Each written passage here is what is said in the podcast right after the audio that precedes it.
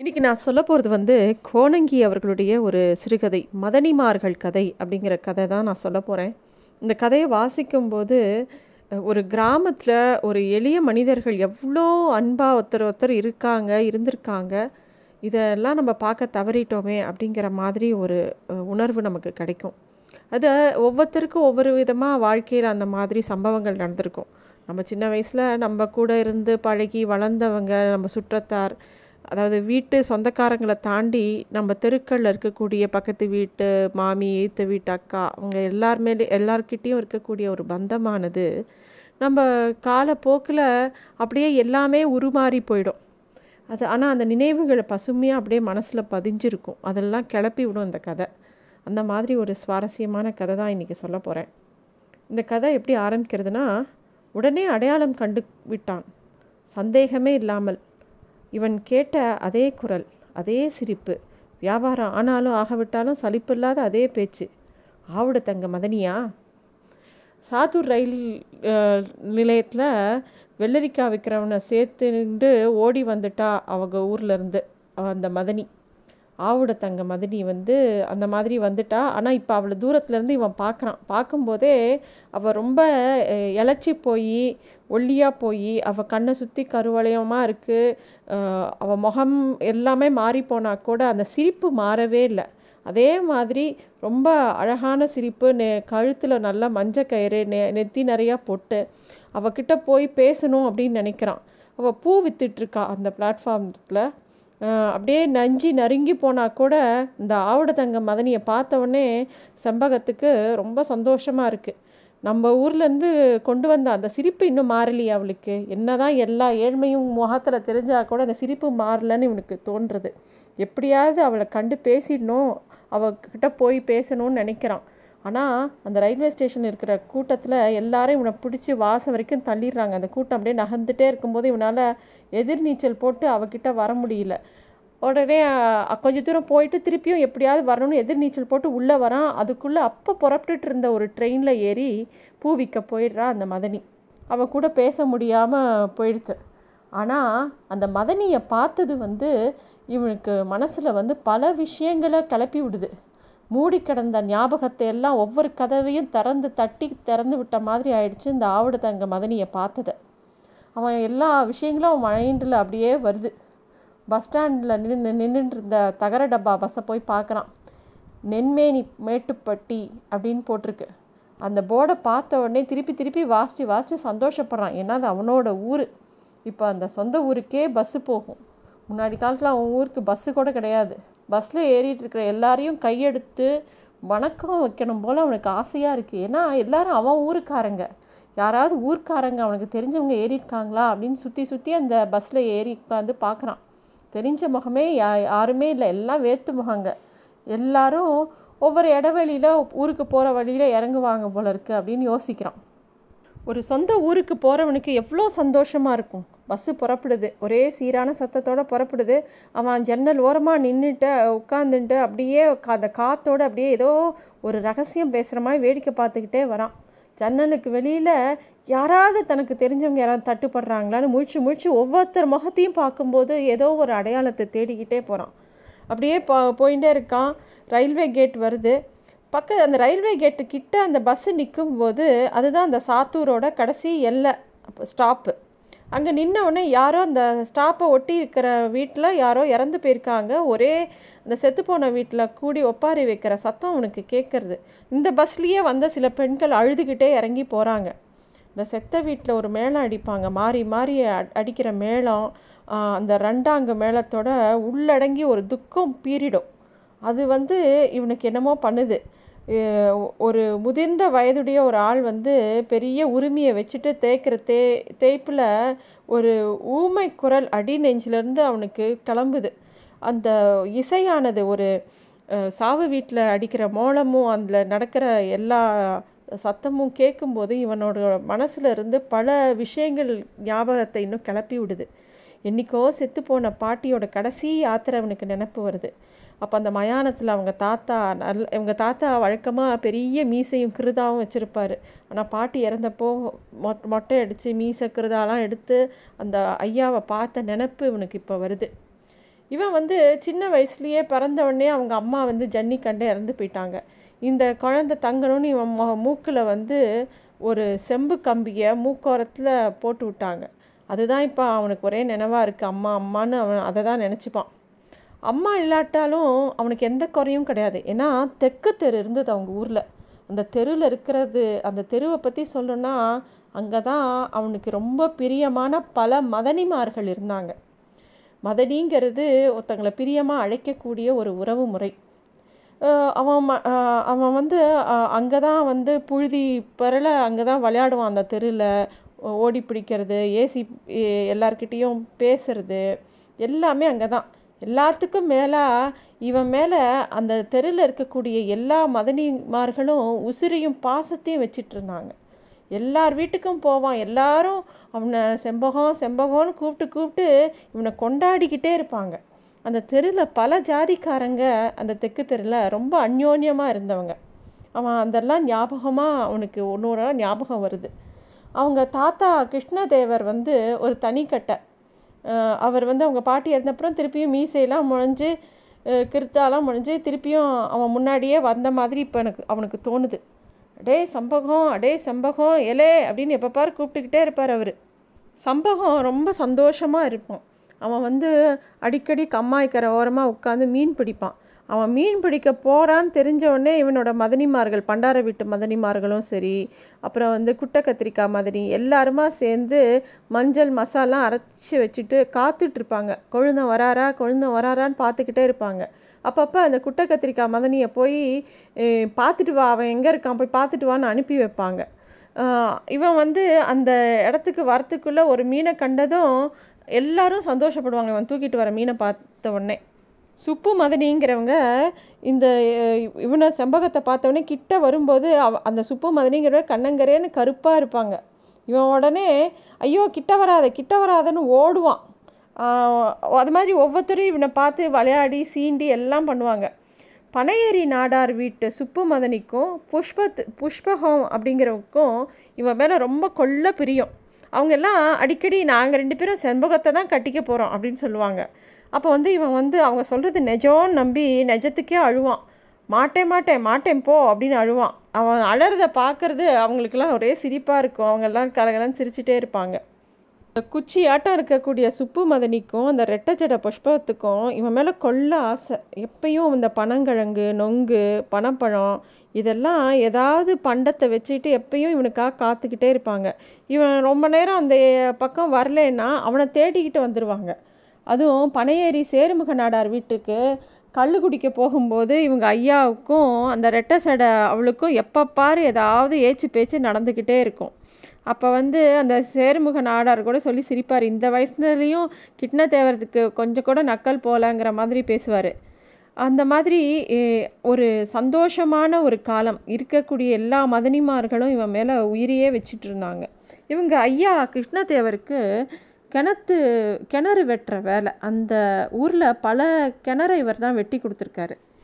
சில சமயம் அவர் கிணறு வெட்டுறதுக்காக வேறு ஊர் போகும்போது செண்பகத்தை இந்த மதனிமார்கள் தான் சோறு போட்டு பார்த்துப்பாங்க. இவனுக்கு அதனால் எப்போ பாரு ஓசி கஞ்சி சட்டி பானை உருட்டி புது மாப்பிள்ளை இப்படின்லாம் பல பட்டங்கள் உண்டு. அது மட்டும் இல்லை இவனுக்கு ராத்திரி வேலையில் ரொம்ப பசிக்கும் நடு ஜாமத்தில். அப்போ கூட யார் வீட்டுக்கும் கூச்சப்படாமல் நுழைஞ்சு அடுப்படை பூனை அந்த அடுப்படி பூனையாட்டம் போய் இருக்கிற பாத்திரத்தை உருட்டி சாப்பிடுவான். இவன் டவுசர் சட்டை இவனோட முழங்கால் முட்டில் எப்போ பாரு அடுப்பு கறி ஒட்டியிருக்கும். அவனோட வேலையே இதுதான் எப்போ பாரு. அது மட்டும் இல்லை அப்படி அவனுக்கு பசி இருந்தால் எனக்கு சோறு போடுங்க ஆத்தா. தாய்மார்களான்னு இவன் வந்து போய் வந்து திண்ணையில் உட்காந்தாலே கம்மங்கஞ்சியை கரைச்சி சாப்பிடுவாங்க மாப்பிள்ளை அப்படின்னு சொல்லிட்டு சுட்ட கருவாடோடு முன்னாடி வச்சுடுவாங்க. அப்போ வந்து நாளைக்கு கல்யாணம் ஆகி போகிற காளியம்மா மதனி கூட இவன் வளையல் குழுங்க இவன் கன்னத்தை கிள்ளி இவன் கிட்ட இவனுக்கு கிட்ட ரொம்ப பிரிய ரொம்ப பிரியமாக இருப்பாங்க. அது மட்டும் இல்லை அவனை வந்து சின்ன வயசுலேருந்து தூக்கி வளர்த்தவங்க அவங்க. இவன் உடம்புல இருந்த சரங்குனால அவனை தூக்கிட்டே இருந்ததுனால அவங்க உடம்புலேயே அந்த சரங்கு வந்த தழும்பு கூட இருக்குது அந்த அளவுக்கு ஆசையாக இருப்பாங்க இவன்கிட்ட. செம்பகம் செம்பகம் செம்பக மச்சானுக்கு வாக்கப்பட போகிறேன் பாரு அப்படின்னு சொல்லி எல்லாருமே அந்த ஊரில் அடிக்கடி சொல்லி கிண்டல் பண்ணுறது செம்பகத்தை கல்யாணம் பண்ணிக்க போகிறேன் அப்படின்னு தான். ஆனால் இவன் எல்லாரையும் பார்த்து அஹ், அடிச்சி அப்படிமா சில பேரை தான் பிடிக்கும் சில பேரை தான் செம்பகத்துக்கு வந்து கல்யாணம் பண்ணிக்கலான்னா சரின்னு பேசாமல் இருப்பான். சில பேர்கிட்ட அதெல்லாம் பண்ணிக்க மாட்டேன் அப்படின்னு சொல்லுவான். இந்த வாணியன் செட்டியார் வீட்டு அமராவதி மதனி வந்து பார்க்கறதுக்கே ஏதோ அரைச்ச மஞ்சள் கண்ணுக்கு எவ்வளோ குளிர்ச்சியாக இருக்குமோ அந்த மாதிரி ஒரு தோற்றத்தோடு இருப்பாங்க. இ- அவங்கள பார்த்தா மட்டும் இவனுக்கு ரொம்ப வெக்கம் வந்துடும் குருவு ம மதனி பின்னாடி போய் ஒளிஞ்சிப்பான். இந்த குருவு மதனியும் அமராவதி மதனியும் ரொம்ப இணைப்பிரியா தோழிகள். குருவு மதனி வந்து பூ கட்டி விற்பாள் அவளோட பழப்புக்கு. அமராவதி மதினி பூ கேட்டு விட்டான்னு சொன்னால் ஒரு பந்து பூ தனியாக எடுத்து வச்சுருப்பா அமராவதிக்குன்னு. காசே வாங்காமல் அப்படியே கொடுத்துருவா.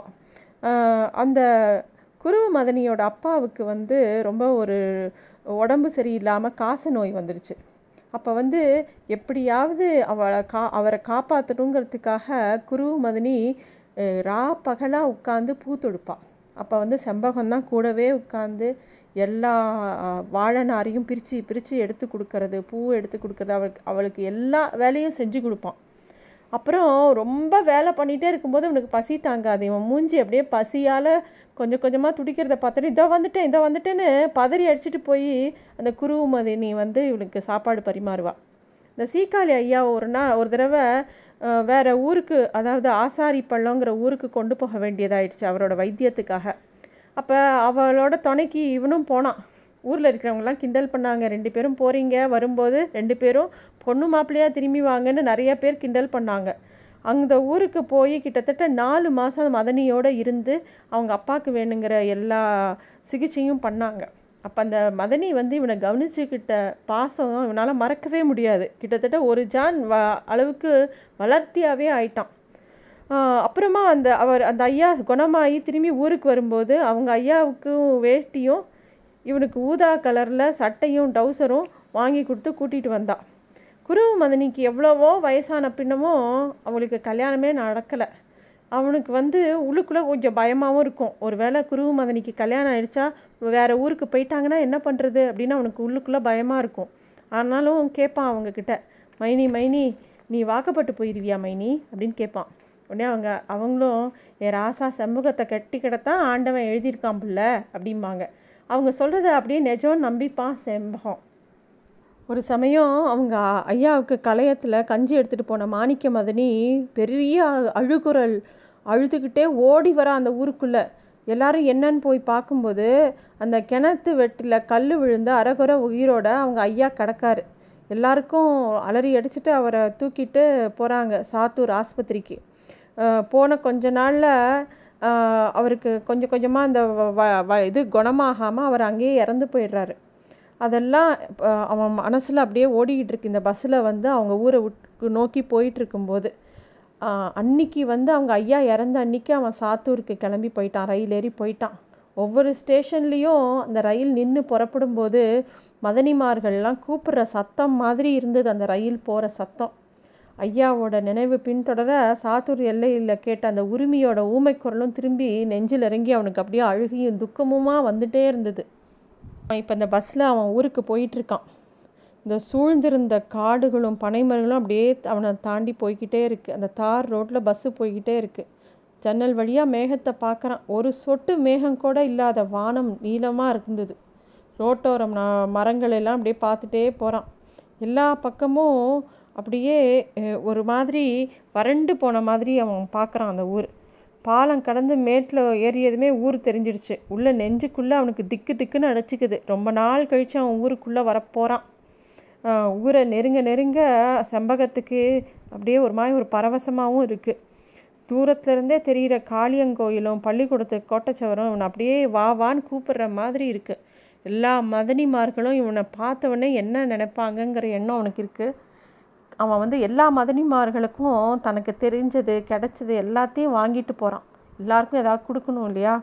மனி மதனிமார்கள் இருக்கிற தெற்கு தெருவை நெருங்க நெருங்க செண்முக மனசு அப்படியே பறந்துட்டே இருக்குது எல்லாரையும் ஒரே சமயத்தில் பார்த்து ஆச்சரியப்பட இருக்கான். சீக்கிரமே ஊர் வந்து எல்லாரையும் பார்க்கும்போது தான் என்ன எப்படி இருக்கணும் எல்லா பேசாமல் எல்லா மதனிமார்களையும் நம்மளே கல்யாணம் கட்டிக்கலாம். காளியாத்தா அப்படியே ஒரு வரம் கொடுத்தாயேன்னு அவன் மனசுக்குள்ளே வேண்டிக்கிறான். அப்படி வேண்டிக்கிட்டு அப்புறமா உள்ளுக்குள்ளேயும் சிரிச்சுக்கிறான். நம்ம என்ன வினோதமாக வேண்டிக்கிறோன்னு சொல்லிட்டு. அந்த பஸ்ஸுக்கும் இவனோட சந்தோஷம் தெரிஞ்சு பஸ்ஸும் அப்படியே குதிச்சுக்கிட்டே போகிற மாதிரி இவனுக்கு தோணுது. மனசு விட்டு பாடிக்கிட்டே போகிறான் அவன். அப்போ பார்க்கும்போது பருத்தி காடு வருது. பருத்தி காட்டில் சுழ வெடிக்காமல் நிலம் வெடித்து பாலம் பாலமாக விரசலாக கிடஞ்சிது. வாதலக்கரை சித்தையாத்தேவனுக்கு வாழ்க்கப்பட்டு போன மாணிக்க மதனி பற்றின நினப்பு வருது. அவங்க மட்டும் இருந்திருந்தா இந்த காடு இப்படி வெடிச்சிருக்காது. அப்படியே ஈயத்தை காய்ச்சி ஊற்றுற மாதிரி வெயிலும் அடிக்காது. ஏன்னா மாணிக்க மதனி எல்லா மதனிமார்களும் பருத்தி காட்டில் மடிப்பருத்தியோடு நிற்கிறது அவன் கண்ணு முன்னாடி நிற்கிறது ஏன்னா அவ மாணிக்க மதனி இருக்கிற வரைக்கும் அந்த இடத்துல எல்லாமே பூத்து குலுங்கிச்சு. அவ ஏன்னா அவள் மனசே ஒரு காடு மாதிரி. அவ்வளோ எல்லா பக்கமும் கடலை செடி அப்படியே அப்படியே பச்சை பயிராக இருக்கும். அப்படியே அந்த இடமே வந்து பச்சை பசேல்னு இருக்கும். அப்படிப்பட்டவ அந்த ஊர் விட்டு போன உடனே அந்த ஊரே காடாக மாறிட்ட மாதிரி இவனுக்கு தோணுது. காட்டு வெள்ளாமையும் அவள் போனப்போ அவளோடையே போயிடுச்சு அப்படிங்கிற மாதிரி இவனுக்கு இப்போ அது தோணிக்கிட்டே வருது. கண்ணுக்கு எட்டின தூரம் வரைக்கும் அப்படியே நிலம்லாம் வறண்டு போய் ஈரமே இல்லாமல் தரிசு நிலங்களாக எல்லா பக்கமும் பார்க்குறான் அப்படியே அதை பார்த்துக்கிட்டே அவன் ஊருக்குள்ளே போய்கிட்டு இருக்கான். தெற்கு தெரு வாசல்கிட்ட இறங்குறான். இறங்கி போகும்போது ஏதோ ஒரு படம் போட்ட தோல் பை எடுத்துகிட்டு நடக்க நிற்கிறான் அப்படியே அந்த தெருக்குள்ளே போகணும் அப்படின்னு நினச்சிட்டு பார்க்கும்போதே தெருவே வெறிக்க பார்த்துக்கிட்டே நடக்கிறான். அந்த தெரு பொழுதியும் அங்கே போய் அந்த தெருவே மாறி போன மாதிரியும் முன்னாடி மாதிரி இல்லை அதில் ஏதோ ஒரு மாற்றம் இருக்குது ஒரு இருண்ட பாகமாக எல்லா வீட்டும் இருக்குது அப்படிங்கிறது அவன் மனசுக்குள்ளே ஏதோ ஒரு போலம் மாதிரி கேட்குது தெருவே மாறி போய் கொஞ்சம் கூட இவன் பார்த்த தெரு மாதிரி இல்லை தெருவே காலியாயிடுச்சு தெரு தெருவாக தேடுறான். முன்பு கண்ட அடையாளம் ஏதாவது கண்ணுக்கு தட்டுப்படுமா அப்படின்னு பார்க்குறான் என்னமோ ஒன்றுமே அவனுக்கு தெரிஞ்ச மாதிரியே இல்லை. இவனை சுற்றி எல்லாரும் வேடிக்கை பார்க்குறாங்க அவன் இவங்க குறுக்கு நெடுக்கும் ஒரு சின்ன கிராமத்தில் அப்படி நடக்கும்போது எல்லாரும் இவன் யாருன்னு பார்க்குறாங்க சின்னவங்களும் பெரியவங்களும் இவனை பார்த்து சலசலன்னு பேசிக்கிறாங்க. என்ன வேணும்? அப்படின்னு சொல்லிட்டு இவனை ஒரு அந்நியன் மாதிரி பார்க்குறாங்க இவன் ஒவ்வொன்றா சொல்ல சொல்ல எல்லாருக்கும் ஆச்சரியமாக இருக்குது இன்னும் கூட்டம் எல்லாம் இவனை சுற்றி நிற்குது வந்தவங்க எவ்வளோ வந்தவங்க எல்லாருக்கும் இவனை பற்றி விசாரிச்சலாம் அவங்கவுங்களுக்கு எவ்வளவோ வேலை இருக்கும். கூட்டம் கூடி நேரத்தை வீணாக்காமல் பெண்கள்லாம் தீப்பெட்டி ஒட்ட போகணும்னு சொல்லி கிளம்பி போயிடுறாங்க. குழந்தைங்கள்லாம் ஒரே சத்தம் போட்டுக்கிட்டு அவங்களும் தீப்பெட்டி ஆஃபீஸை நோக்கி ஓடி ஓடி போகிறாங்க கேள்வி மேலே கேட்டி கேள்வி கேட்டுட்டு இருந்த எல்லா பெரியவங்களும் சரி இந்த வெட்டி பேச்சு எதுக்கு? அப்படின்னு அந்த இடத்த விட்டுட்டு அவங்களும் அந்த இடத்த விட்டு போயிடுறாங்க. கொஞ்ச நேரத்தில் தான் செண்பகம் ஒரு விஷயம் புரிஞ்சுக்கிறான். அவன் இவ்வளோ பசியில் அவன் நிற்கிற இடத்துல ஒரு சுடுகஞ்சி கொடு கூட கொடுக்கறதுக்கு அங்கே ஆள் இல்லை. எல்லாம் தலைக்கு மேலே ஏறி சுமையாக அழுத்த அவன் வந்து ரொம்ப நாளாக ஆட்டப்படாமல் இருந்த ஒரு ஆட்டுரல் மேலே ஏறி உட்காந்துக்கிறான் தலையில் கையை வச்சபடி இப்படியே உட்காந்துருக்கான் அவன் மூஞ்சிலேயே அவனுக்கே தெரியுது ஒரு பக்கம் அசடு வழியுதுன்னு சொல்லிட்டு. அவன் மனசுக்குள்ளே அப்படி உட்காரும்போது ஒரு விஷயம் தோணுது. குழந்தனாரே ஐயா கப்பலாக கவுத்துட்டீரா? கன்னத்தில் கை வைக்காதீரும். செல்ல கொழுந்தனாரே. ஏய்யா என்று எல்லா மதனிமார்களும் கூடி வந்து எக்கண்டம் பேச அவர்கள் மத்தியில் இருக்க வேண்டியவன். இப்படி மூச்சு திணறி போய் ஆட்டுரலில் உட்கார்ந்திருக்கும்படி ஆனது. நாளைக்கு மீண்டும் ஓடிப்போன செம்பகமாய் நகர பெசு பெருஞ்சுவர்களுக்குள் மறைந்து போவான். இருண்ட தார் விரிப்பின் ஓரங்களில் உருமே உருவமே மாறிப்போய் பேரிரைச்சலுக்குள் அடையாளம் தெரியாத நபராகி அவசர அவசரமாய் போய்க் கொண்டிருப்பான் செம்பகம்.